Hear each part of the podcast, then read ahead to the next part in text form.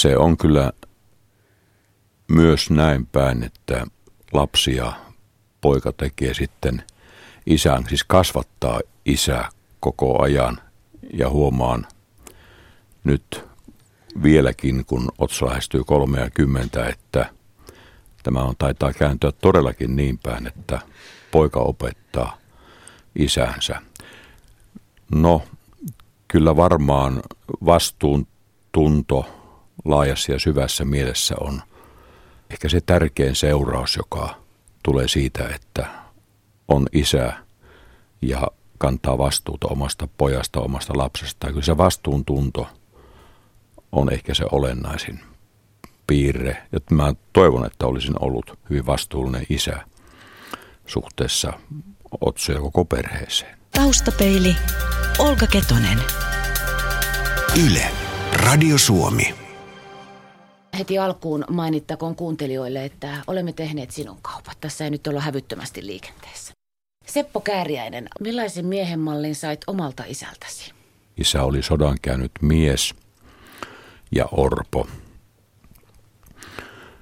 Hyvin yksinkertaisten arvojen ja tapojen eläjä.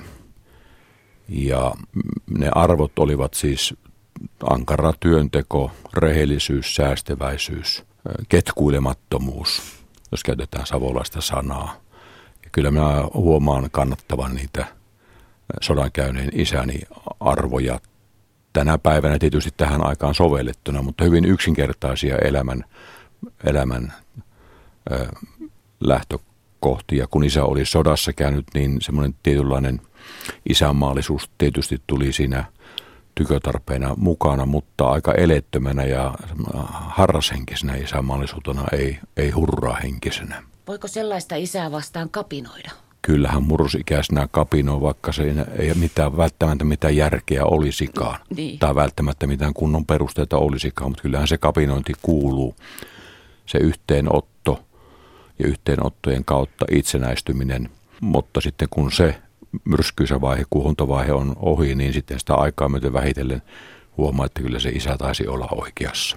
Missä asioissa Seppo Kääriäinen muistutat eniten omaa isääsi? No ulkonäön lisäksi juuri näissä elämän erittäin yksinkertaisissa asioissa luulakseni muistutan häntä edelleenkin.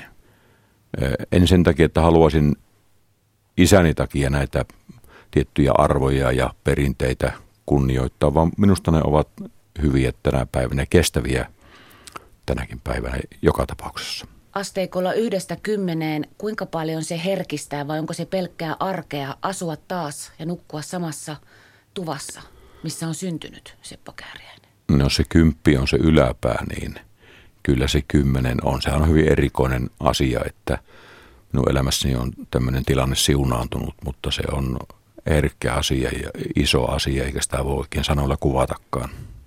Miten toivot poikasi määrittelevän sinut isänä? ehkä sillä tavalla, että isä kantoi vastuunsa loppuun saakka ja piti kyllä jo, piti lapsena hyvän huolen, mutta sitten ymmärsi antaa periksi ja todellakin niin kuin asiat kääntyivät, ovat kääntyneetkin toiseen suuntaan, että otti sitten opiksi jo poikansa opet- opetuksista. Toivon, että poikani ja poikamme voisi todeta, että isä ei ollut jäärä. Taustapeili. Yle. Radio Suomi. Nyt kuulemme asiantuntijan näkemyksen. Otso Kääriäinen, millainen isä Seppo Kääriäinen on? En suora asiaa siinä kysymyksessä. Suoraselkäinen, hyvin aito, sanoisin. Semmoinen myöskin hyvin niin kuin maaläheinen ihmisenä tällä tavalla. Isänä, isän roolihan on muuttunut vuosien varrella niin kuin paljonkin. Tosi erilainen nyt kuin mitä se oli kymmenen vuotta sitten. Sanoisin, että nyt on siinä on ollut enemmän semmoista isällistä neuvonantoa on ollut silloin, kun sanotaan niin 10 vuotta sitten ja 5 vuotta sitten enemmän semmoista, että koulussa on hyvä olla ja tehdä näin. Nykyisin se on enemmän semmoinen, enemmän tämmöistä keskustelevaa. Siinä on enemmän ehkä tämmöisiä mentoroinnin piirteitä ja niin kuin ystävyyden piirteitä enemmän. Että se tavallaan suhde isään on muuttunut enemmän tuommoiseen suuntaan. Missä asioissa te olette eniten samanlaisia? Samanlaisia. Meillä on tietty järjestelmällisyys molemmilla. Hyvin sy- systemaattisia, organisointi löytyy. Tuo aitous, aitoustermi on meille molemmille aika semmoinen äh, tietty aitous, suoraselkäisyys. Sitten se, mitä sovitaan, niin pidetään kiinni. Se on itselläni kanssa semmoinen, että jos joku aika sovitaan, paikka, ihan mikä vaan, niin se tehdään kanssa, mikä niin so, so, so, sovitaan. Niin ähm, tuo on ehkä semmoinen, mikä on. Missä te olette eniten erilaisia? Erilaisia. Tuota pitää oikeastaan vähän nyt miettiäkin, missä me olemme mahdollisimman erilaisia. Tämmöiset asiat kuin urheilu ja ruokavalio, ne on mulle hirmu keskeisiä, mä käytän niihin paljon aikaa tällä tavalla. Ää, isällä on sitten ehkä vähän mennyt enemmän sitten tämmöinen niin kuin arkipäiväinen työ, niin kuin työhön liittyvät asiat sen edelle. Onko isäsi yrittänyt vaikuttaa sun elämänvalintoihin? Ei oikeastaan millään lailla. Ihan nuoresta, pienestä pitää aina sanoa, että teet niin kuin itse näet niin kuin parhaaksi. Siinä mielessä on ollut, että aina on, on, on toivonut, että kävisin koulut. Mutta se, että mikä koulu, missä muodossa, missä päin maailmaa, millä, millä vauhilla, niin se on aina ollut mun itsensä niin kuin päättävissä. Mutta ikinä ei ollut mitään painostusta mihinkään. Onko se koskaan pettynyt isäsi Seppo Kääriäisen? En oikeastaan pettynyt suoranaisesti. On tietysti totta kai on ollut, sehän on elämää, että tulee niinku vaiheita, vaiheita, missä toivoiset asiat olisi mennyt eri tavalla. Olisi, olisi voinut miettiä asiat eri tavalla, ehkä olla perheen kanssa enemmän kuin työkin on mitä on, niin tällä tavalla. Mutta ikinä ei ole tullut semmoista, että olisin todella niinku pettynyt ja toivonut, että miksei, miksei tätä nytkään tehnyt. Ei ole semmoista, ei ole ollut kyllä. Milloin Seppo Kääriäinen isänä on pelottavimmillaan? Silloin kun se ei ole nukkunut, eikä sanonut aamukahvia. Se on kyllä se ei ole kivan näköistä. Se, se ei ole kyllä, se oikeasti se ei ole kivan näköistä, että siinä sitten pyöritään ja ollaan ja näin, mutta se on ehkä semmoinen tuttu. Mitä sä ymmärsit silloin, kun olit ihan pieni Otso, 5, 6, 7, 8, isäsi tekevän työkseen? Se oli vaan isä, tuli kotiin myöhään, se meni nukkumaan tyyppisesti, kysyi miten päivä on mennyt. Mutta siinä oli semmoinen tietty verho työn ja sitten niin kuin arkielämän ja perheelämän välillä, sitä ei, ei sitä ajatellut silloin millään tavalla, että, että sitä näki vaan, että tässä on nyt tämmöinen ukko. Se painaa tuolla hirveällä vauhdilla, mutta ei niin kuin osannut sanoa noin muuten, että tämmöinen ja tämmöinen henkilö. Ei sitä ajatellut tuolla tavalla ollenkaan. Muistan kyllä niitä pitkiä reissuja, mitä hänkin on tehnyt ministeriaikoina, niin ei, saa, ei, ei nähnyt ollenkaan tai, tai tällä tavalla. Mä olin hyvin iloinen aina, kun tuli kotiin. Tosiaan mä juoksin aina vastaan ja halasi ja näin. Se oli siinä mielessä niin kuin... Mites tuliaiset? Joo, tuli ja se oli hyvä. Ainoa Toblerone. Ainoa Toblerone, kun tultiin, niin näin, että niin tuli kyllä niin kuin aina. Että ne totta kai nekin niin kuin vaikutti siihen, mutta nuorena se oli hauska. Juoksi aina vastaan näin, että ikävää oli kyllä, mutta silloinkaan sitä ei niin kuin ajatellut. Että olivat, isä on reissussa tyyppisesti. Että. Naispolitikolta kysytään aina, että miten voit yhdistää perheen ja työn. Pitäisikö sun mielestä miespolitikoltakin kysyä, poliitikon poika? Ehdottomasti pitäisi kysyä.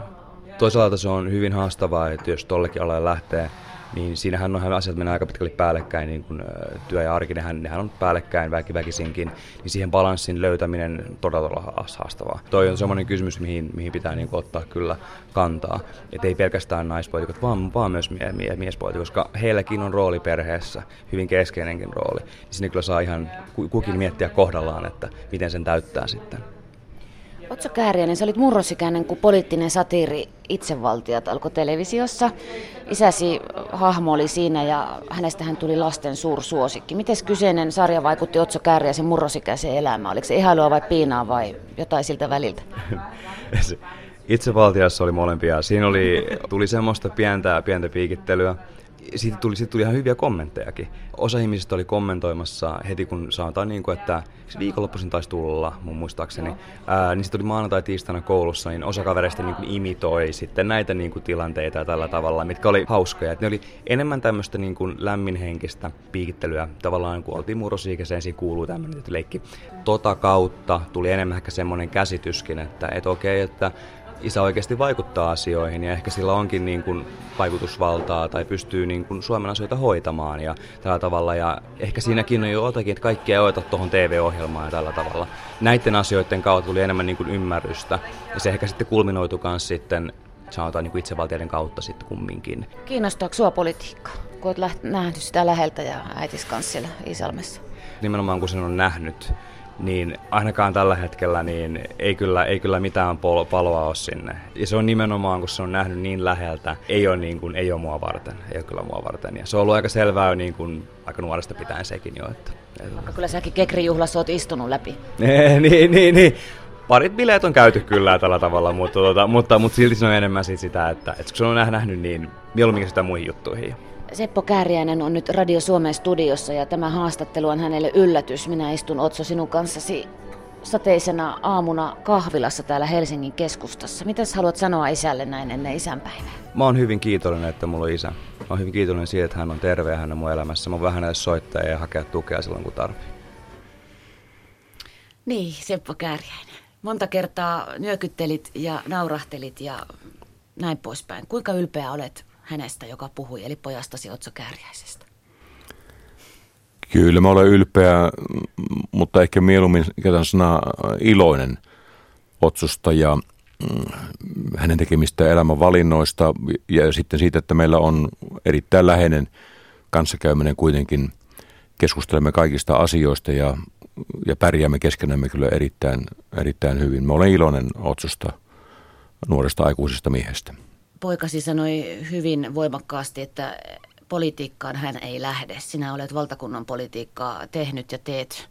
Onko tuo poliitikko isälle murheen paikka, että lapsi sanoo, että en missään nimessä, ainakaan nyt, ei kiinnosta. Tiedän, mitä se on. Se ei ole murheen paikka. Minä ymmärrän Otson asennoitumisen kyllä erittäin hyvin. Kyllä hän on nähnyt myös ne vaikeat hetket, joita poliitikolle omassa elämässään tulee erittäinkin monta kertaa loppujen lopuksi. Kyllä hän on nähnyt sen ja myös nähnyt, kuinka vaikeaa isällä siis minulla on ollut ja kuinka murheissani olen ollut ja joutunut myös kärsimään. Kyllähän on kaikki nämä nähnyt ja kokenut, tehnyt, tehnyt omat johtopäätöksensä. Kyllähän Otso seuraa politiikkaa ja hän on kiinnostunut politiikasta kyllä ja ei ole kysymys siis siitä, mutta hän halu, ei halua itse osallistua. Mä pidän sitä erittäin ymmärrettävänä asiana. Hän tekee oman elämän työnsä ja elämän uransa muissa jutuissa ja niissä minä tuon Otsoa niin pitkään kuin elän. Miten sinulta onnistui työn ja kodin yhdistäminen? Ei varmasti helposti ole onnistunut, eikä tänäkään päivänä onnistu, mutta, mutta lähtökohtahan oli silloin kun, silloin, kun politiikkaa läksin ja avioliittoakin suunniteltiin, että piti tehdä selväksi, mitä tämä oikein tarkoittaa, että sitten se perheelämä, niin sanottu perheelämä, se ei ole ihan, ihan niin sanottua tavallista, vaan se on aika erikoista – politiikka on kyllä vetää, vetää kuitenkin sitten kokonaan ja työn ja vapaa-ajan erottaminen ei selkeästi ei ole, se ei ole kerta kaikkiaan mahdollista, koska on oltava aina, on oltava oikeastaan aina ihmisten tavoitettavissa. Eikä voi sanoa kovin helposti, että minä en nyt tule, minä en lähde, enkä mä vastaa puhelimeen. Ei luottamustehtävässä oleva ei voi näin toimia. Hänen on oltava käytettävissä melkeinpä aina.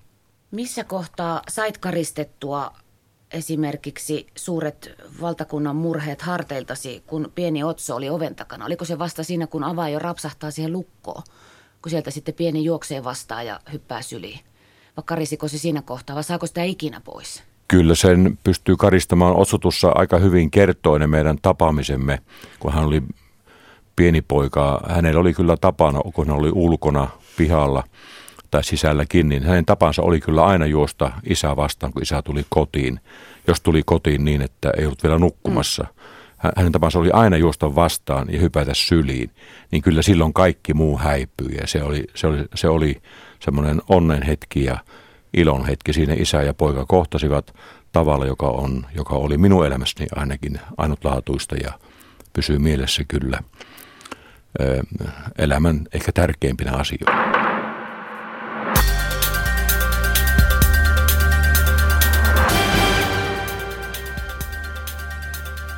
Pystyykö sellaiseen kysymykseen vastaamaan, että mitä olet uhrannut perheelämästä politiikan alttarille?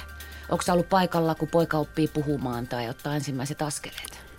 Nämä on en. äideille kovia paikkoja, jos on sellainen työ, että ei näe sitä. En ollut paikalla silloin, kun Otso nousi jaloilleen. Hän nousi jaloilleen vajaa vuoden ikäisenä. Silloin mä olin käymässä ensimmäistä eduskuntavaalikampanjaani talvella 1987 Otso, Otso nousi jaloilleen ja se oli semmoinen ilonaihe, että Pirjo Kääriäinen, Pirjo minun vaimoni, soitti siitä minulle asioikseen, että tämmöinen ihme tapahtuu, että Otso on jaloilla. Ei konttaa, enää vaan Otso on nyt jaloilla. Se oli iso juttu. Se oli keskellä vaalikampanja helmikuuta 1987. Se antoi voimaa sitten vielä siihen vaalikamppailuun kylläkin. Se on vienyt pois yhteistä aikaa Sen, sen olen menettänyt, sen, sen ovat menettäneet sitten Pirjo ja Otso ja siitä olen kyllä pahoillani. Tuossa Otson kanssa keskustelussa kysyin häneltä, että onko hän pettynyt Seppo Kääriäiseen koskaan isänä ja ei mitään syvää pettymystä ole tullut vastauksena. Oletko sinä koskaan pettynyt itseesi isänä? Varmasti miehenä ja poliitikkona joutunut pettymään. Joskus. Ehkä. On liian helposti mennyt sen taakse, että työt vaativat. Kyllähän se elämä on kuitenkin asioiden panemisen tärkeysjärjestykseen. Sitähän se elämä on, eikä politiikkakaan ole. Eh, vaikka se on tärkeä asia, mutta se ei kuitenkaan ole elämän tärkein asia. Eh, ei se ole minullekaan sitä, mutta monta kertaa on mennyt se ikään kuin sen taakse. Eh, tässä suhteessa en ole ihan tyytyväinen itseeni.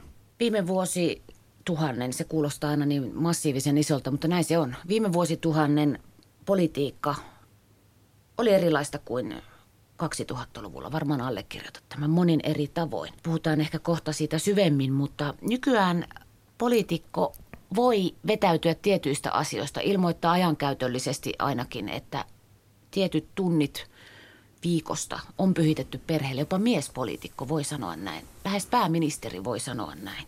Missä vaiheessa tämä muutos tuli? Kyllä tämä ilmeisesti kuitenkin aika tuore ilmiö on, mutta kyllä on, on ollut poliitikkoja, jotka ovat lähteneet siitä, että joku aika on yksityisyydelle kertakaikkisesti. Jo 70-luvulla joku huomattava poliitikko esitti, että, että viikonvaihteen niistä kahdesta päivästä se toinen on ehdottomasti sellainen – jo jompi kumpi lauantai tai suuntaan, jolloin ei kerta kaikkiaan tee mitään poliittisia töitä, vaan on, on omistautuu perheelleen ja itselleen. Ei tämä aivan sinänsä ihan uusi ole, mm. mutta ehkä se on yleistynyt. Yleistynyt. Minä pidän sitä kyllä hyvänä, että, että otetaan omaa aikaa pois sieltä politiikasta ja käytetään se oma aika sitten läheisten kanssa yhdessä olon taikka mukavaan tärkeään harrastukseen. Suomi on muuttunut. Missä asioissa, Seppo Kääreinen, sinun mielestäsi Suomi on muuttunut eniten? Olemme taas laman kurimuksessa. Työttömiä on jokaisen naapurustossa aivan liikaa, mutta sekin on nähty monta kertaa aikaisemmin. Kyllä talouden lama on koettu aiemminkin. Lamastahan meidän täytyy puhua tämän suuren työttömyyden takia ja myös sen takia, että tämä näköala on niin armottoman sumuisa. Ja tämä ei ole mikään ilonaihe oppositiollekaan, vaan tämä on yhteinen hätä. Tämä on suomalaisten yhteinen hätä ja su- suuri yhteinen poliittinen ongelma, kuinka tästä päästään. Sekin muuten vetää mieli joskus aika mustaksi. Ehkä se suurin muutos kuitenkin, kun kysytte sitä, kysyt sitä, niin on se, että tämä, tässä maailmassa keskenään riippuvuus on tullut niin äärettömän sakeaksi – siis tämä niin sanottu kansainvälistyminen, että ei ole enää olemassa kauan, kaukana olevia asioita, vaan kaikki asiat ovat lähellä. Ja moni asia voi olla ihan yllättäenkin, yllättäenkin lähellä. Että ei ole enää semmoisia asioita, joille voi sanoa, että nämä eivät minulle kuulu, vaan nämä yhtäkkiä saattavat kuulla jopa ja henkilökohtaisestikin minulle. Viittamaan vaikka ne epidemia-ongelmiin, joita silloin tällöin pulpahtelee jossakin kaukana ja ajatellaan, että no eipä se, se on siellä jossakin, mutta kohta se on nurkan takana kohta se on suomalainen ongelma taikka jotakin muuta vastaavaa. Tämä keskinäis, kaikenlaisen keskinäis riippuvuuden lisääntyminen ja sen tiedostaminen viimeisen kymmenen vuoden aikana on ehkä se olennaisin muutos. Viittaa myös tähän ilmastopaneelin raporttiin viime pyhän seudulta, joka kertoo jälleen kerran tämän keskinäis riippuvuuden kasvun sillä elämän alueella, joka on aika iso juttu. Maapallo on meidän yhteinen kotimme. Se, mikä tapahtuu hirmu kaukana, on, koskettaa myös minua.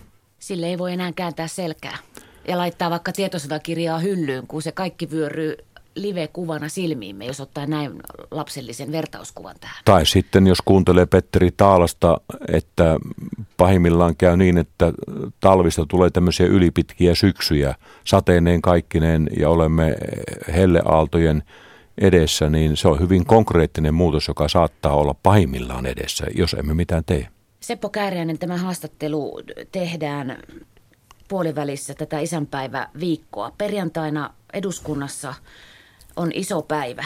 Tietenkään ei meillä ole kristallipalloa tässä, ei tiedetä mitä tapahtuu perjantaina, mutta suostutko yhtään arvioimaan? Kova päivä on tulossa joka tapauksessa. Niin on se tarkka äänestys siinä perjantaina kello 13, 13 alkavassa täysistunnossa, että mikä on luottamusäänestyksen tulos.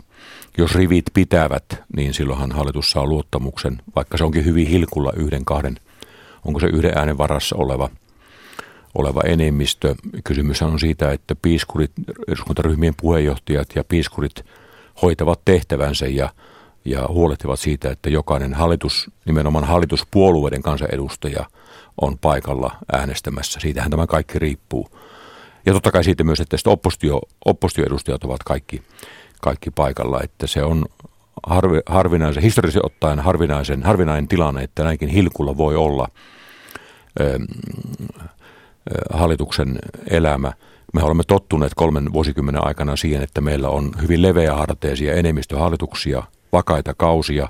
Hallitus hallitsee alusta loppuun saakka koko neljä vuotta, mitään siinä välillä ei isompaa tapahdu, ei ainakaan hallituksen horjumisia tai kaatumisia. Nyt ollaan sellaisessa tilanteessa ja vieläpä niin, että, että ne oikeatkin vaalit ovat ihan tuossa nurkan takana, mm. vajaan puolen vuoden päässä.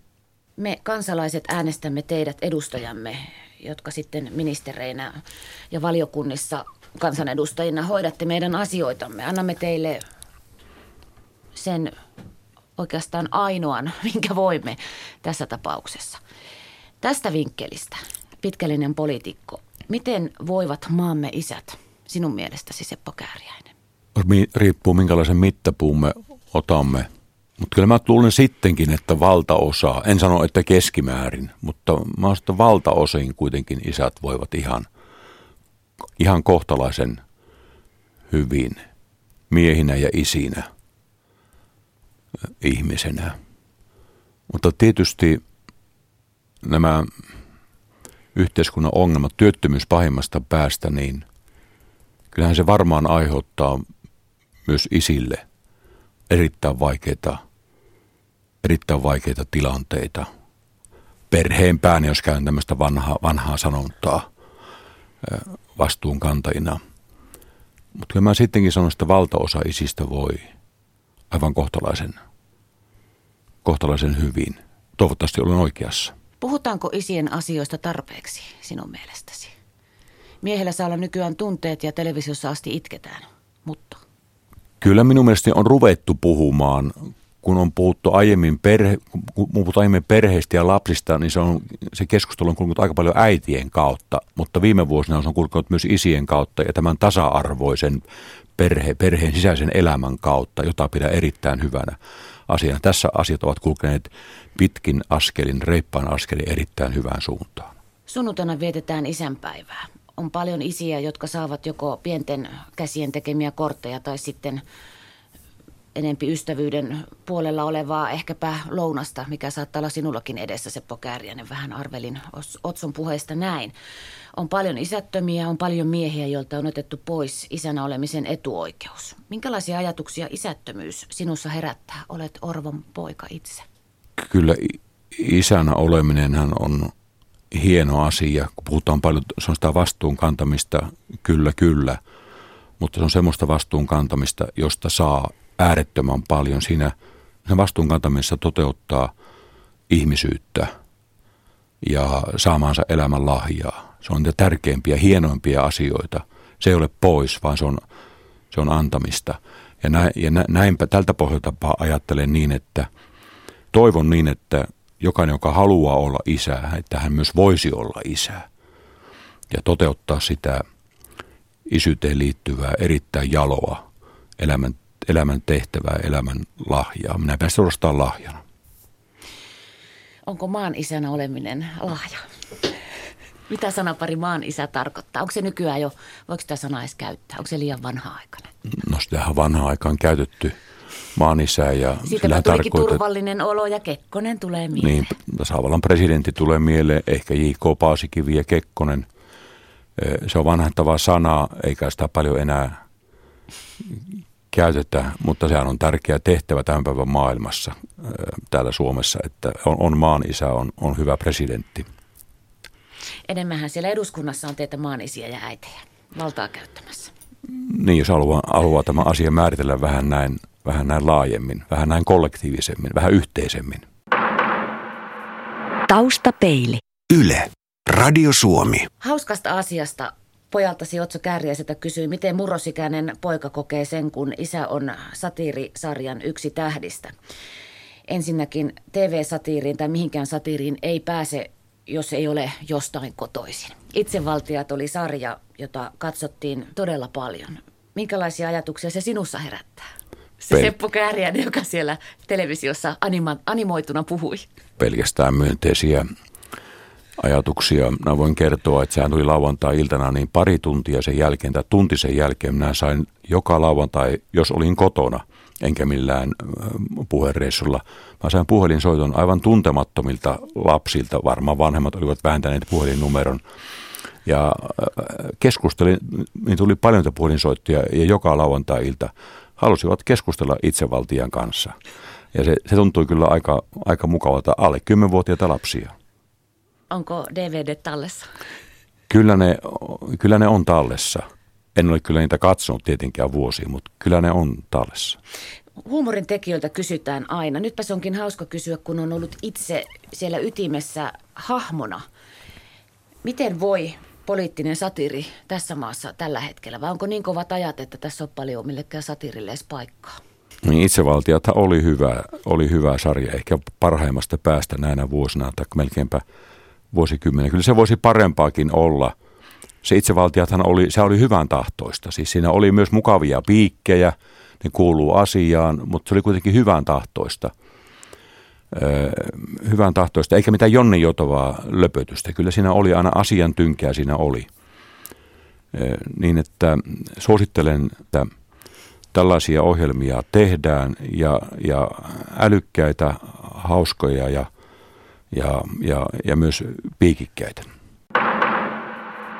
Seppo Kääriäinen, viimeinen kysymys. Pitkän lin- linjan kansanedustaja, ministerin tehtäviä hoitanut ihminen, maamme asioita hoitanut mies Iisalmesta ja isä kaiken keskellä. Kun sinä sait vastasyntyneen poikasi käsivarsillesi, niin mitä siinä kohtaa tapahtui? Se elämän ihme, mi- mihin olet monta kertaa viitannut tämän haastattelun aikana, on konkreettisena siinä käsillä. Niin Otsohan syntyi pitkän, pitkän odotuksen jälkeen hieman ihmeenäkin eh, monien vai- vaikeidenkin vaiheiden jälkeen. Se tunne oli, kun menin katsomaan Otsoa, että tämä on sittenkin totta. Se oli siis Tsernobylin räjähdyspäivänä, samana päivänä. Tämä on sittenkin totta. Taustapeili. Yle. Radio Suomi.